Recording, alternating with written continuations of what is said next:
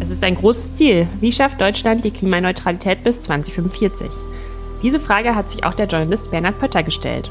Er schreibt seit vielen Jahren unter anderem für die Taz zu Umweltthemen und hat nun ein neues Buch herausgebracht, Die Grüne Null. Dafür ist er quer durch Deutschland gereist, hat mit Autobauern und Bürgermeistern, Aktivisten und Gegnern der Energiewende gesprochen. Mit uns spricht er heute über die Erkenntnisse aus seinem Buch, über die Aufgaben der neuen Regierung und die anstehende Klimakonferenz in Glasgow. Ich bin Lea Rennicker und Sie hören den WWF-Podcast Überleben.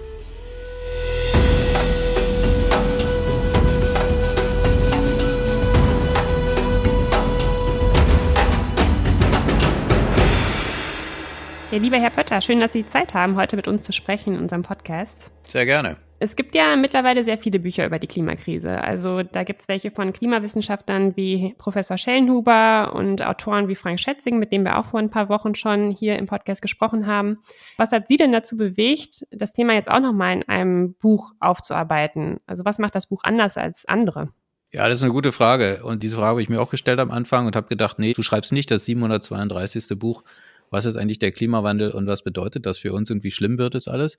Äh, ehrlich gesagt, auch weil ich das 2008 gemacht habe damals ähm, mit so einem Reportagebuch, äh, sondern was ich mir überlegt habe, war, was heißt das eigentlich, ähm, wenn wir beschlossen haben, klimaneutral zu werden? Also ich gucke eigentlich nach vorne und nicht nach hinten. Äh, ich gucke nach 2050 beziehungsweise 2045 und die Frage war, wir haben das jetzt beschlossen, das ist ein sehr großes, sehr ambitioniertes Ziel und was heißt das eigentlich konkret? Was heißt das für uns? Was müssen wir tun? Was gibt's schon? Was passiert schon? Was passiert noch nicht? Das heißt, ich bin losgegangen und habe geguckt, wie setzen wir dieses wahnsinnig ambitionierte Ziel dann um? Welche Wege gibt's dazu? Und äh, ich habe auf dem Weg eine ganze Menge gelernt und äh, spannende Sachen erfahren, die ich mir vorher nicht so bewusst gemacht hatte. Sie haben es ja jetzt gerade schon kurz angesprochen, äh, 2050 beziehungsweise 45. ähm, ja. Genau, während Sie Ihr Buch geschrieben haben, kam ja das Urteil vom Bundesverfassungsgericht und die Klimaziele wurden angehoben auf 45 äh, und da tatsächlich klimaneutral zu sein. Wie haben Sie das denn erlebt? Also es sind ja eigentlich gute Nachrichten, auch für Sie, aber äh, vielleicht war es doch ein bisschen ärgerlich, weil Sie dann viel umschreiben mussten. Ja, das war ziemlich irre, also ähm, auf vielen Ebenen. Das Buch war Anfang März, Mitte März fertig und ging in die Korrektur und ging dann in das normale Prozedere, das es braucht, um so ein Buch herzustellen. Und dann Ende April kam dieses Urteil und ich erinnere mich noch, dass das, das war ein Donnerstag und ich hatte dann erstmal das ganze Wochenende damit zu tun, für die Zeitung zu arbeiten, also aktuell das irgendwie einzuordnen und Bericht erstatten und so. Und dachte mir dann aber schon, oh, du musst zumindest äh, dieses ganze Kapitel zum Thema äh, Klagen und Justiz und was es auch gibt in dem Buch, nämlich wie geht man damit äh, mit der Justiz um beim Thema Klimaneutralität, das musst du zumindest umschreiben, dachte ich mir, weil bisher war die These, das ist ein wichtiges Thema, aber das Bundesverfassungsgericht drückt sich darum herum. Das konnte man jetzt ja nicht mehr sagen. Mhm. Ähm, und dann nochmal drei Tage oder vier, fünf Tage später, am Beginn der nächsten Woche, kamen dann ja Laschet und dann auch schnell Scholz äh, und alle sagten, also wir werden das jetzt schnell machen und wir werden auch mal das, das Klimaschutzgesetz verschärfen. Innerhalb von zwei Wochen wurde das dann ja durchgepeitscht. Und dann dachte ich mir, oh, jetzt äh, musste nicht nur das eine Kapitel, sondern das ganze Buch praktisch umschreiben. Mhm. Ähm, denn natürlich sind ein paar Sachen gleich geblieben. Also äh, ich war bei VW oder bei ThyssenKrupp oder so. Natürlich, was die sagen, ändert sich nicht, aber praktisch die, die Balance des Buches hat sich dann doch verschoben. Und man konnte auch nicht einfach sagen, äh, mit äh, Suche und Ersetze 2050 machen wir 2045 draus, weil natürlich sehr viele Sachen dann angepasst wurden. Also inhaltlich war das natürlich toll. Und ich habe mich sehr gefreut, dass da was passiert und dass das auch gerade mit so einem mächtigen Spruch des Verfassungsgerichts kam. Für mich war das, äh, hat das bedeutet nochmal zwei, drei Wochen äh, totalen Stress, weil wir mussten das zurückholen, praktisch aus der Korrektur und sagen, wir gehen da nochmal ganz rüber und alles nochmal neu. Das hat der Verlag auch wunderbar mitgemacht, großes Lob. Und hinterher dachte ich mir dann aber auch gut, dass es jetzt passiert ist und nicht, dass es noch einen Monat oder zwei Monate später gekommen wäre. Mhm. Weil das wäre dann ganz dumm gewesen, mit einem Buch auf den Markt zu kommen, was halt praktisch schon bei Erscheinen veraltet ist. Ja, das stimmt. Sie haben ja jetzt gerade schon gesagt, es ist wahnsinnig ambitioniert, äh, dieses Ziel bis 2045 klimaneutral zu sein. Und wir sehen jetzt auch schon wieder, es gab einen leichten Rückgang der Emissionen äh, während Corona, aber jetzt sind sie schon wieder gestiegen. Wie sehen Sie das denn mit Hinblick auf die nötigen Veränderungen, die Sie ja auch in Ihrem Buch äh, hinlänglich beschreiben. Und sie haben auch an einer Stelle den, den Vergleich, den fand ich sehr eindrücklich, ähm, dass Deutschland allein bis 2030 jetzt so viel CO2-Emissionen einsparen müsste, wie es in den letzten 30 Jahren zuvor getan hat. Naja, also es spielt genau da rein, was ich sagte, dass es eine wahnsinnig große Aufgabe ist und dass man den Eindruck hat, dass auch noch nicht viele und noch nicht alle begriffen haben, worum es da geht, auch nicht bei den politischen Entscheidern. Ich bin mal gespannt, äh, wie sich jetzt eine neue Regierung zu dem Thema aufstellt. Äh, Im Wahlkampf selber hatte man nicht den Eindruck, dass die Dimension des Themas breit begriffen worden ist, sondern man hatte den Eindruck, ja, besser als vor vier Jahren. Über das Thema wurde geredet, auch durch die Flut äh, im Westen in Ahrweiler da, aber die Dimension dessen, der Umbau, der da stattfinden muss und schnell gehen muss, äh, ich glaube, das ist bei vielen Leuten noch nicht angekommen und löst natürlich auch Abwehrreflexe aus bei vielen Leuten. Man muss ja dazu noch sagen, um es noch schlimmer zu machen, die CO2-Reduzierung, die wir bisher erlebt haben, viele von denen wurden uns ja mehr oder weniger geschenkt durch die deutsche Einheit. Ähm, also es, äh, weil eben die alte DDR-Industrie abgewickelt wurde. Auf der anderen Seite muss man sagen, es ist natürlich auch wahnsinnig viel passiert. Wir haben ja die Anlagen, wir haben die Erneuerbaren, wir wissen, wie es geht und äh, es muss einfach alles jetzt sehr schnell, sehr äh, hochgefahren werden, beschleunigt werden. Äh, also wenn man liest, dass der Ausbau der Erneuerbaren sich praktisch verdreifachen muss im Tempo, äh, dann kriegt man eine Vorstellung davon, was da ansteht. Und man muss aber auch sagen, ähm, auf der anderen Seite, wir wissen, wie es geht und wir haben die Techniken und wir haben auch das Geld dazu. Das heißt, es ist eigentlich vor allem ist es eine Managementaufgabe und eine ernsthafte äh, Aufgabe zu sagen, wir müssen eigentlich an allen Schrauben, die wir so haben, gleichzeitig drehen und wir können uns nicht mehr leisten, mal ein bisschen hier und mal ein bisschen da zu machen. Da würde ich gleich gerne nochmal drauf zurückkommen, äh, vor allen Dingen auch auf die Erneuerbaren. Sie haben ja vorhin auch schon gesagt, Sie waren für Ihr Buch äh, auch viel unterwegs, zum Beispiel bei VW, aber sind auch mit Boris Palmer zum Beispiel durch Tübingen geradelt. Das ist eine Stadt, die schon bis 2030 klimaneutral sein will. Ähm, aber Sie waren eben nicht nur bei Vorreit Vorreitern wie jetzt Tübingen, sondern auch bei Menschen, die sich zum Beispiel aktiv gegen den Ausbau der Windenergie stellen. Und ähm, mir kommt da ein Zitat aus Ihrem Buch in den Kopf. Da sagt ein Mann, aus Norddeutschland, Klimaschutz ist kein Naturschutz, die Natur und die Heimat zu erhalten sei wichtiger, als hier Windräder zu bauen. Wie gehen Sie mit so einer Aussage um oder mit der konkreten Aussage dann auch wirklich vor Ort mit diesen Menschen? Frustriert Sie das, weil Sie, weil Sie wissen, was eigentlich nötig wäre und weil Sie auch wissen, dass äh, nur mit ausreichendem Klimaschutz auch guter Naturschutz betrieben werden kann? Naja, ich bin da ja zum Glück erstmal als Journalist unterwegs und nicht äh, als Aktivist, der da jetzt was durchsetzen muss. Insofern hat mich erstmal interessiert. Ich war da in Mecklenburg-Vorpommern äh, bei Leuten, die sich halt gegen ähm, einen Windpark wehren, der äh, auch schon sozusagen zurechtgestutzt wurde äh, wegen der Proteste und so. Und mich hat erstmal interessiert, äh, was treibt die Leute und das ist einerseits natürlich schon eine Angst davor, ihre Heimat zu verlieren oder den sozusagen den Bezug zur Heimat zu verlieren. Ähm, aber es kommen dann eben auch sehr schnell relativ irrationale Sachen da, da, dazu und es kommt dann dazu, dass es eine gut vernetzte Szene gibt von Leuten, die dann auch praktisch rumreisen und die Leute beraten, wie man sich dagegen wehrt, also durchaus sozusagen ideologische äh, Hintergründe, äh, die dann auch gut anschlussfähig sind an so rechte Kreise, AfD nah und solche Sachen. Also das hat mich erstmal interessiert, was, wie ist das? Und wenn du mit den Leuten redest, also viele Sachen kann man nicht von der Hand weisen. Viele Leute sagen, wir wohnen hier auf dem Land, wir sind ohnehin benachteiligt und auf der anderen Seite leben wir viel nachhaltiger als ihr Städter. Also wir haben viel weniger, wir verbrauchen viel weniger und ihr knallt uns hier diese Riesenanlagen hin und wir werden nicht gefragt. Und ich finde, das muss man erstmal ernst nehmen. Und natürlich gibt es dann viele Argumente, die sind dann entweder nicht ganz bis zu Ende durchdacht oder irgendwie herbeigezogen. Also die Frage von Naturschutz und äh, Klimaschutz, die da gegeneinander gestellt wird. Äh, natürlich muss man genau das sagen. Also ohne vernünftigen Klimaschutz werden auch äh, eure Vögel hier nicht lange überleben. Äh, aber man muss ja auch sagen, der Riss geht ja auch durch die Umweltverbände selber beim Thema und auch durch viele Umweltbewegte. Also wie viel Natur können und müssen wir opfern dafür, dass wir ordentlichen Klimaschutz und Erneuerbare machen. Aber das ist genau das, was ich sagte. Dann ähm, da muss eben, das muss eben geklärt werden. Also da kann man sich nicht mehr drum rumdrücken, wie es in den letzten Jahren probiert worden ist. Äh, da bauen wir mal hier einen Windpark und da einen Windpark. Und wenn dagegen geklagt wird und es gibt Widerstand, dann ziehen wir uns zurück sondern äh, ich glaube, was die Regierung in den letzten Jahren vernachlässigt hat, ist zu sagen, das ist das, was wir wollen, dahin zu gehen, mit den Leuten zu reden, zu sagen, zu erklären, warum machen wir hier was und dann zu sagen, ihr werdet auch davon profitieren zum Beispiel und wo können wir dann ein bisschen mehr, wo können wir ein bisschen weniger machen. Also sich wirklich drum kümmern, aber gleichzeitig zu sagen, äh, wir, wir gehen nicht davon ab, dass wir das brauchen. Das ist wichtig und wir werden das auch durchsetzen und dann eben Behördenvorgänge verschlanken, Gerichtsprozesse verschlanken, äh, all sowas. Aber das muss eben aus einem Guss sein und dahinter muss der Wille erkennbar sein, dass es wichtig ist für dieses Land und für diese Regierung und für uns alle. Und das hat man bisher nicht gehabt oder viel zu wenig. Genau, ja, das fordern wir vom WWF auch. Ähm, und wir haben, wir haben ja auch schon mal gezeigt, auch in einer größeren Studie, dass es auf jeden Fall möglich ist, die Erneuerbaren auszubauen auf dem Land auch naturverträglich. Also es ist, es ist immer so ein Widerspruch, der beschworen wird, der gar nicht vorhanden sein muss.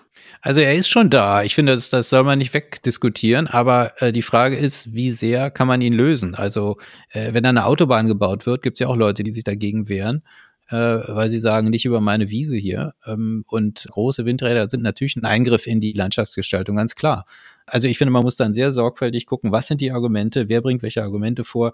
Geht es um das Thema Vögel, geht es um das Thema Population, darüber kann man reden, das kann man irgendwie, mhm. äh, das kann man lösen. Und da, also man muss sich eben engagieren und sagen, äh, wir reizen jetzt mal tatsächlich aus, was hier geht. Genau, ja nochmal auf VW zurückzukommen, hatten wir ja vorhin auch schon angesprochen. Ja. Ähm, Im Moment ist der Verkehrssektor ja noch so ein bisschen das Sorgenkind beim Klimaschutz, weil er in den letzten 30 Jahren praktisch keinen Beitrag geleistet hat. Ähm, jetzt sollen die Emissionen fast um die Hälfte sinken bis 2030. Ähm, wie sehen Sie denn die Chancen für das Autoland Deutschland? Hat Sie Ihr Besuch bei VW ja positiv gestimmt? Und vielleicht auch damit verbunden die Frage, braucht es Ihrer Meinung nach ein Enddatum für Verbrenner, um die deutsche Automobilszene zu bewegen?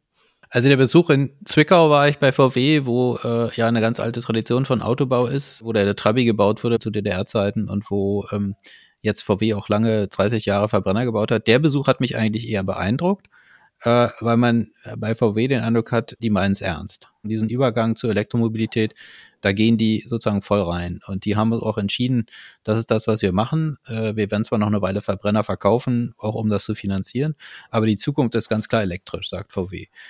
Ich will da jetzt VW selber gar nicht heilig sprechen, äh, sondern die haben sicherlich auch durch den Dieselskandal und alles, was danach kam, die Umwälzung im, im Konzern, das sagen die auch selber äh, hinter vorgehaltener Hand, das hat ihnen auf eine, auf eine gewisse Weise auch genützt äh, in dieser Berichtung, weil einfach sehr viel umgebaut wurde weil sich der Konzern in vielen Sachen tatsächlich äh, gefragt hat, was machen wir hier eigentlich? Oder jedenfalls einige Leute aus dem Konzern. Wie schnell das geht und wie äh, im Einzelnen das zu bewerten ist, ist dann nochmal eine andere Sache. Und natürlich ist es auch nicht wirklich zielführend, einfach Verbrenner durch Elektromotoren zu ersetzen und alles andere so weiterzumachen am äh, Mobilitätssystem. Aber es kann ja zumindest miteinander kommen. Also äh, vernetztes Fahren, digitales Fahren. Also da bewegt sich sehr viel, das zu sehen. Das ist interessant. Äh, Gerade auch wenn man sich äh, anguckt, wo die neuen Käufer, die neuen Generationen, äh, die jungen Leute, in welche Richtung die gehen. Äh, auf, der anderen, auf der anderen Seite muss man auch klar sagen, von wegen der äh, Verkehrssektor hat bisher nicht geliefert. Das wird auch in den nächsten Jahren nicht viel besser werden. Das ist ein, lang, ein langer Prozess. Also der Austausch der, der Autoflotte äh, wird selbst mit großen Hilfen und selbst mit großen Subventionen lange dauern. Also es ist jetzt nicht so, dass wir erwarten können, dass plötzlich die Emissionen aus dem Verkehr in den nächsten Jahren sinken werden. Das sagen ja auch alle Experten. Der Verkehr wird äh, auch die Sektorziele im deutschen Klimaschutzgesetz in den nächsten Jahren vielleicht auch bis 2030 reißen. Da müssen dann die anderen mehr bringen, vor allem zum Beispiel früherer Kohleausstieg. Aber auf der anderen Seite, da passiert sehr viel, weil es ein dynamischer Sektor ist, äh, weil auch die Autobauer zunehmend selber begriffen haben, in welche Richtung es geht und zum Beispiel das Aus des Verbrennungsmotors 2035 zum Beispiel ist ja eine Sache, äh, das ist auch so ein, so ein Popanz, über den immer geredet wird, wo sich alle immer furchtbar darüber aufregen. Wenn man sieht, welche Regularien aus der EU kommen, also mhm. die CO2-Grenzwerte für die Autos, dann muss man sagen, ähnlich wie beim Kohleausstieg wird das, wenn das so kommt, hoffentlich, äh, was die EU davor hat mit dem Fit for 55-Paket, dann wird das ohnehin kommen der, mhm. das aus für 35 bei den Verbrennern. Und die Autobauer sind klug genug zu sagen, äh, wir werden das auch äh, schaffen und erreichen, weil erstens kostet sonst, wenn wir es nicht tun, kostet es eine Menge Strafen und zweitens haben wir natürlich auch, wir stehen im Wettbewerb mit Herstellern aus China und aus den USA, die da auch schon weit sind. Mhm. Es wird ja oft auch debattiert, welche Rolle der Einzelne hat und äh, sein Verhalten. Und ich glaube, es ist unumstritten, dass wir alle unseren Lebensstil ändern müssen. Aber es ist auch verkehrt, meiner Meinung nach die Verantwortung ganz auf den Einzelnen abzuschieben, weil wir können ja unseren eigenen ökologischen Fußabdruck nur so viel reduzieren, wie es eben die Rahmenbedingungen auch dann erlauben. Ähm, wo sehen Sie denn insgesamt die größten Hebel für den Wandel? Welche Rolle spielen klare Vorgaben, ob das jetzt Förderung ist oder Verbote? Welche Rolle stehen Sie dem Finanzsystem zu und der, der Wirtschaft, also einzelnen Unternehmen?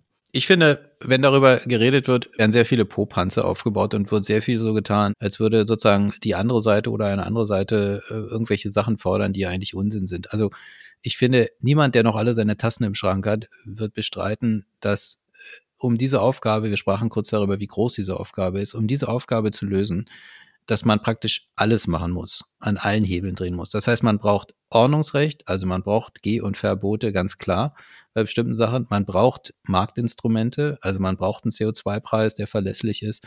Äh, und man braucht natürlich Hilfen, Subventionen für Industrie, aber auch für Verbraucher beim Umstieg und so.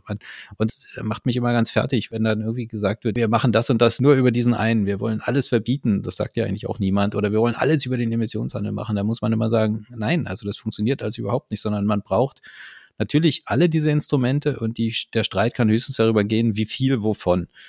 Und äh, das ist letztlich eine politische Frage oder aber auch eine Frage von, was ist überhaupt effizient?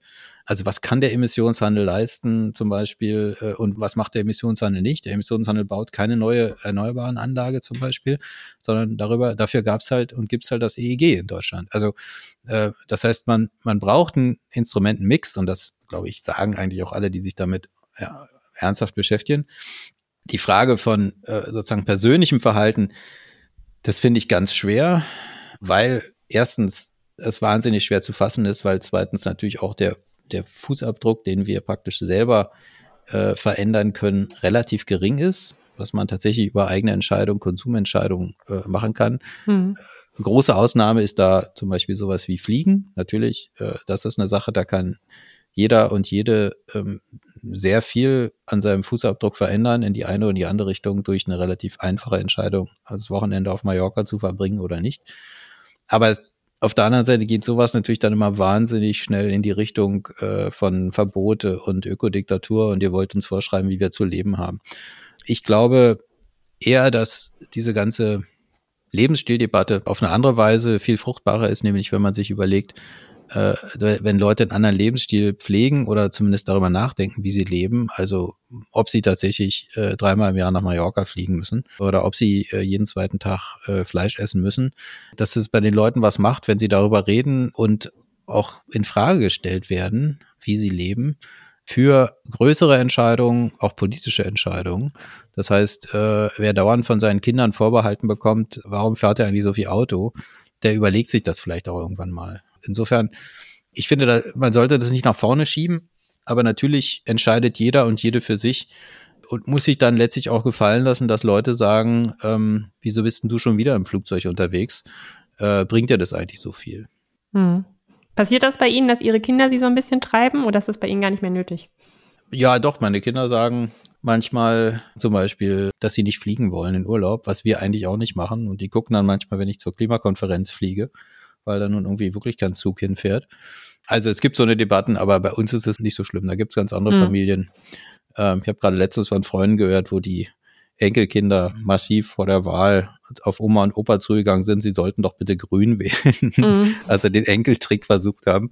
Ja, das war sehr lustig zu hören, wie das funktioniert hat. Eigentlich hat es nicht funktioniert, haben sie gesagt. Weil wir jetzt vorhin über den Instrumentenmix schon gesprochen haben, über den wird ja jetzt sicher gerade auch in den Sondierungs- bzw. Koalitionsverhandlungen gesprochen. Also welche ja, Instrumente mal, ne? für, genau, welche Instrumente mhm. wir äh, brauchen für den Klimaschutz. Was glauben Sie denn, wie stehen die Chancen für wirklich auch umfassenden und ausreichenden Klimaschutz unter der neuen Regierung? Was müsste, was müsste denn als erstes angegangen werden? Puh, also wie gesagt, ich glaube, alles gleichzeitig. Und das ist eben auch ein Problem. Ich glaube, es gibt eine Gefahr, eine kleine, nicht allzu große, aber es gibt eine Gefahr, äh, dass sich die SPD, FDP und äh, Grüne in so ähm, Themen verhaken, die eigentlich nur so für die Galerie sind. Tempolimit zum Beispiel oder äh, Inlandsflüge verbieten oder irgendwie sowas, was eigentlich nicht viel bringt, aber wahnsinnig viel Ärger und politisches äh, Kapital bindet. Ich hoffe, dass sie das einigermaßen umschiffen. Was muss passieren? Also äh, es muss einfach massiv einen Ausbau der Erneuerbaren geben. Da haben aber auch ja alle gesagt, äh, da sind sie dafür. Mit den beschriebenen Problemen, die wir vorhin hatten. Also was heißt das? Ich glaube, es muss äh, strukturelle Entscheidungen geben. Also das Thema muss im Kanzleramt angesiedelt sein und zwar hoch angesiedelt sein. Es muss tatsächlich eine der grundlegenden Prämissen sein für die für den Umbau dieses Landes, auch den industriellen Umbau. Da hat ja sich Scholz sehr festgelegt, also Einstieg in die Wasserstoffwirtschaft und solche Sachen. Das ist ja auch schon angelegt, muss man sagen, bei aller Kritik an der letzten Regierung.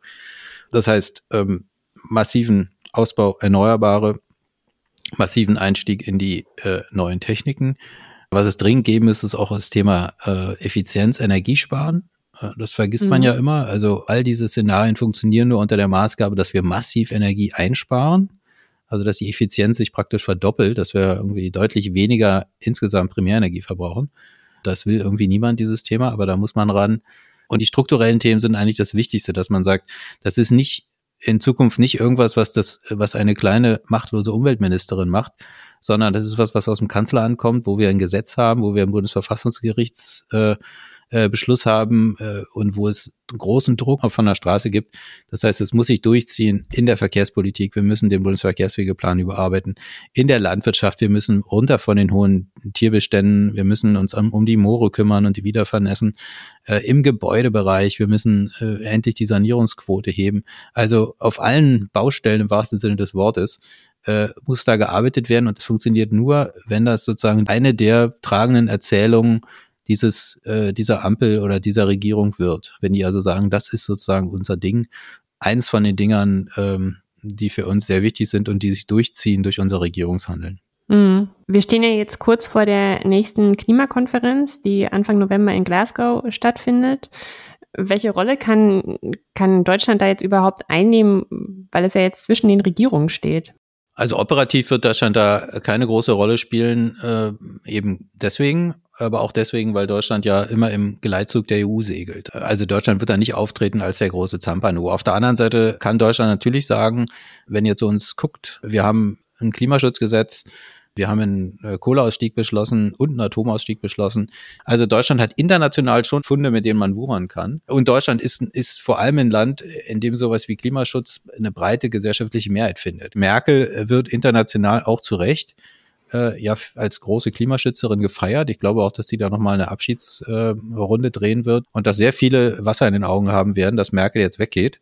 Ich glaube, es kommt eher von außen mehr auf Deutschland zu, als Deutschland jetzt selber äh, sozusagen brachial nach außen geht und sagt, wir sind die Tollsten. Und es gab gerade wieder eine Studie über die G20-Länder, wie die beim Klima vorankommen und da ist Deutschland deutlich abgesackt. Also Deutschland ist jetzt nicht der Vorreiter, was die eigenen Zahlen angeht, aber diese Konstanz, äh, dabei zu sein, die Wichtigkeit des Themas, auch die finanzielle Beteiligung, die Deutschland im Vergleich zu den anderen äh, hat, machen Deutschland schon zu einem der wichtigen und auch vernünftigen Player und geben Deutschland natürlich eine ganze Menge Softpower bei diesen Verhandlungen. Und ähm, das wird auch in Glasgow wahrscheinlich sehr wichtig, weil auch da wird es um viele Konflikte gehen zwischen den äh, Nord- und den Südländern. Und das ist auch, glaube ich, kein Zufall, dass der deutsche Staatssekretär, der Jochen Flassbart, ausgewählt worden ist, zusammen mit dem kanadischen äh, Umweltminister, um diese äh, Geschichte beim Thema Finanzen zu verhandeln. Das, die Deutschen gelten einfach als verlässlich. Also immer alles natürlich im Rahmen der Möglichkeiten. Auch die Deutschen tun zu wenig, das wissen alle, aber äh, sie tun eben ein bisschen weniger zu wenig als äh, sehr viele andere. Jetzt haben Sie schon einen Knackpunkt äh, für Glasgow angesprochen, die Klimafinanzierung. Sie waren ja selbst schon auf, auf etlichen Klimakonferenzen und die in Glasgow ist jetzt besonders wichtig, einmal weil sie letztes Jahr wegen Corona ausgefallen ist, aber auch weil das Paris-Abkommen jetzt richtig greifen muss und wir eben nur noch sehr wenig Zeit haben, ähm, um umzusteuern. Welche Erwartungen haben Sie denn, dass diese Knackpunkte jetzt zum Beispiel wie die Klimafinanzierung gelöst werden? Naja, man muss ein bisschen gucken. Also äh, Glasgow wird nicht Paris. Also wir erwarten nicht, äh, steht auch gar nicht auf dem äh, Zettel, dass jetzt da ein großes Abkommen äh, gemacht wird, wo alle unterschreiben und dann denken, hurra, die Welt ist gerettet, sondern wir haben eigentlich Glasgow fünf Jahre nach Paris, jetzt sind sechs Jahre durch die Verschiebung, aber wir haben eigentlich jetzt den zum ersten Mal der erste Zyklus, wo die Länder kommen müssen und sagen, die Pläne, die wir in Paris vorgelegt haben, da legen wir jetzt neue vor und die müssen besser sein. Also das wird die eine Frage, was für Pläne legen die Länder vor? Äh, die sollten eigentlich schon vorliegen. Viele haben es gemacht, manche noch nicht. Und äh, auch die, die Pläne sind besser, aber sie reichen immer noch bei weitem nicht aus. Sie führen uns irgendwo in die, ich glaube, 2,4 Grad Welt oder so, statt deutlich in der 2. Das heißt, das, da, da ist noch Luft nach oben. Andererseits gibt es so technische Streitpunkte wie das Thema weltweiter Emissionshandel, aber das wird, glaube ich, eher auf der hinteren Bühne spielen. Die Finanzen sind ganz wichtig und zwar nicht nur deswegen, weil einfach die Industrieländer ihr Versprechen gebrochen haben. Das Versprechen war, ab 2020 gibt es 100 Milliarden, äh, die wir mobilisieren von Nord Richtung Süd. Das sind 80 Milliarden, sagt die OECD geworden. Das heißt, es ist klar, was alle schon wussten, dass es nicht erreicht wird. Und da geht es nicht nur ums Geld, sondern da geht es auch um die Frage, haltet ihr euer Versprechen oder lasst ihr uns hängen? Und da muss man sagen, die OECD, also die reichen Länder, lassen die armen Länder hängen. Ähnlich wird diese ganze Frage Corona reinspielen, eben auch unter diesem Aspekt. Die reichen Länder sind alle doppelt geimpft. In den armen Ländern fängt das, fängt der Impf, fängt das Impfen im Zweifel gerade erst an. Mhm. Auch da gibt so es so ein Gefühl äh, aus vielen Ländern, äh, ihr lasst uns hängen. Und äh, dann spielen natürlich die ganzen Gerechtigkeitsfragen noch eine große Rolle, dass der Klimawandel, um es mal ganz grob zu sagen, von den Industrieländern und den großen Schwellenländern verursacht wird, aber mhm. die Leidtragenden woanders sitzen in den armen Ländern. Ja. Also da ist eine ganze Menge sozusagen Feuer unter dem Dach was man sich erhofft äh, von der Konferenz, ist tatsächlich ein Schritt nach vorne und zu sagen, äh, es gibt eben auch viele Ideen, äh, zum Beispiel, dass es sowas gibt wie eine informelle, so eine Koalition der Willigen zum Thema Kohleausstieg oder eine, Ko eine Koalition der Willigen zum Thema Verbrenner aus oder eine Koalition der Länder, die sagen, wir werden, auch wenn wir fossile Ressourcen haben, wir werden uns dazu verpflichten, die nicht weiter auszubeuten und keine neuen Öl- und Gaspipeline äh, oder Infrastruktur zu bauen zum Beispiel. Also solche Sachen könnten und sollten passieren aber es wird nicht ein großes äh, völkerrechtlich verbindendes Abkommen geben, was uns irgendwie weiterbringt, so wie das in Paris war, sondern es geht darum, Paris jetzt tatsächlich äh, in den äh, Details, die ja bekanntlich äh, dann den Unterschied machen, äh, umzusetzen und voranzutreiben. Mhm. Sind Sie jetzt eigentlich nach all den Jahren, die Sie von Klimakonferenzen und über neue Erkenntnisse zur Klimakrise berichtet haben, sind Sie da desillusioniert mittlerweile und pessimistisch oder glauben Sie noch daran, dass wir das Ruder herumreißen können? Gibt es zum Beispiel irgendwas, was Sie in den letzten Monaten besonders gefreut hat äh, in Sachen Klimaschutz? Also jetzt vielleicht mal jenseits von dem, von dem Bundesverfassungsurteil. Ich bin eher ein, ein optimistischer Mensch, sonst könnte man das, glaube ich, nicht machen aber man muss natürlich auch realistisch bleiben, gerade als Journalist, wenn man da hinfährt, ist die Gefahr natürlich groß, dass man sich in so einer Schleife wiederfindet, äh, die nur noch darüber redet, wie dieser Prozess stattfindet und wie dieser Prozess gerettet wurde, aber nicht das Klima. Äh, da gibt's halt eine, eine Sichtweise, dass auch schon, wenn wir irgendeine Konferenz unfallfrei über die Bühne kriegen und irgendwie eine, ein, eine Mehrheit für irgendeine windelweiche Erklärung bekommen, dass das schon ein Erfolg ist, weil es hätte ja auch anders kommen können. Also wenn man auf die Zahlen guckt, kann man nicht optimistisch sein und muss man pessimistisch sein. Aber man darf auch nicht vergessen, dass bestimmte Entwicklungen in die richtige Richtung gehen. Also, dass es sowas gibt wie einen CO2-Preis, der sich jetzt langsam ausbreitet, äh, dass es Techniken gibt, dass äh, in vielen Bereichen der Welt Erneuerbare billiger sind als fossile. Also es gibt äh, durchaus die Rahmenbedingungen im politischen und auch im ökonomischen. Und die wirklich spannende Frage ist, ob sich das politisch durchsetzt. Also ob gerade in den wichtigen Ländern, und das sind ja vor allem die Schwellenländer, muss man sagen, das ist China, das ist Indien, das ist Brasilien, Indonesien, Mexiko, Südafrika, solche Länder, äh, inwieweit da auch politische und gesellschaftliche Prozesse so sind, dass sich tatsächlich sowas Neues durchsetzt. Und ähm, das ist immer sehr spannend zu beobachten auf diesen Konferenzen, noch spannender, wenn man da hinfährt und sich mit den Ländern ähm, mal intensiver befasst also was mich gefreut hat, war natürlich äh, zum Beispiel der, äh, der Amtswechsel in den USA, also das Ende von Trump. Das wird interessant zu sehen, die, wie die USA wieder zurückgekommen sind. Interessant ist auch zum Beispiel zu sehen, dass zwischen USA und China bei einem sonstigen Streit und Kalten Krieg dieses Klimathema äh, immer als so ein, also das wird eigentlich da rausgehalten. Da wird, mhm. da gibt's Kooperationen. Also ähm, da passiert durchaus was. Man muss einfach immer nur sehen, das reicht alles nicht, so grundsätzlich. Und man muss äh, gucken, wie sehr man diese kleinen, zarten Pflänzchen oder die inzwischen ja auch schon ein bisschen kleinere, größere Bäume sind, äh, wie schnell die wachsen und tatsächlich was verändern können. Und das ist eigentlich das Spannende. Also wie, wie schnell äh, setzen sich die Sachen durch, die wirklich was bringen. Ja, wir sind gespannt. Wir werden das auf jeden Fall auch sehr intensiv beobachten. Wir sind noch optimistisch. Also wenn der politische Wille dann auch da ist. Sie schreiben es ja auch in Ihrem Buch.